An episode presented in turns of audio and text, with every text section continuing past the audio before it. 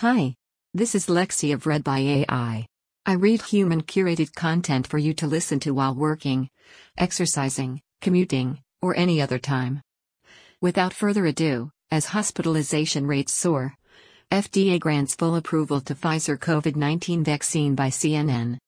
As Americans face a daunting surge of COVID 19 hospitalizations, with rates for children and adults under 50 hitting their highest levels yet, the U.S. Food and Drug Administration on Monday granted full approval to the Pfizer BioNTech COVID 19 vaccine for people age 16 and older. The approval could help allay concerns for those who are vaccine hesitant as all three vaccines available in the U.S. have so far been distributed under emergency use authorization. It could also help businesses, schools, and states enforce vaccine mandates, experts have said. Such mandates could help quell the ever growing number of cases, especially in states that are experiencing a lack of available ICU beds. Some universities and employers have issued mandates, including hospital systems, and the FDA approval is already accelerating that trend. On Monday, New York Mayor Bill de Blasio announced that all education department staff in public schools across the city must be vaccinated. That makes New York the largest school system in the country to have such a mandate. The U.S. military also will now require all service members to be vaccinated, Pentagon spokesperson John Kirby said Monday.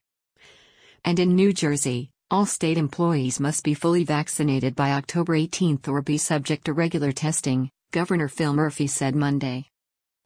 The number of vaccine doses administered daily has mostly increased over the past week, with three days surpassing a million reported doses, according to data published by the U.S. Centers for Disease Control and Prevention.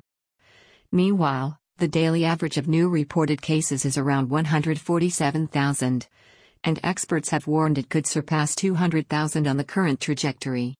More than half of the total U.S. population, 51.5% or about 170 million people, were fully vaccinated as of Sunday, CDC data showed, while 60.7% have received at least one dose. A total of 25 states have fully vaccinated more than half of their residents. But in many states with lower vaccination rates, hospitals have been overwhelmed by a surge in COVID 19 patients. U.S. Surgeon General Dr. Vivek Murthy echoed the importance of keeping children safe amid the rise in pediatric cases. It's our moral responsibility as a society to do everything we can to protect our children, he told ABC's This Week on Sunday. Number 1, all of us getting vaccinated as adults is important.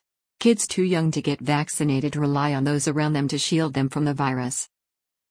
Starting September 20th, those who are eight months out from their second dose of either the Moderna or Pfizer vaccine will be eligible to receive a booster, if FDA authorizes them and the CDC recommends them.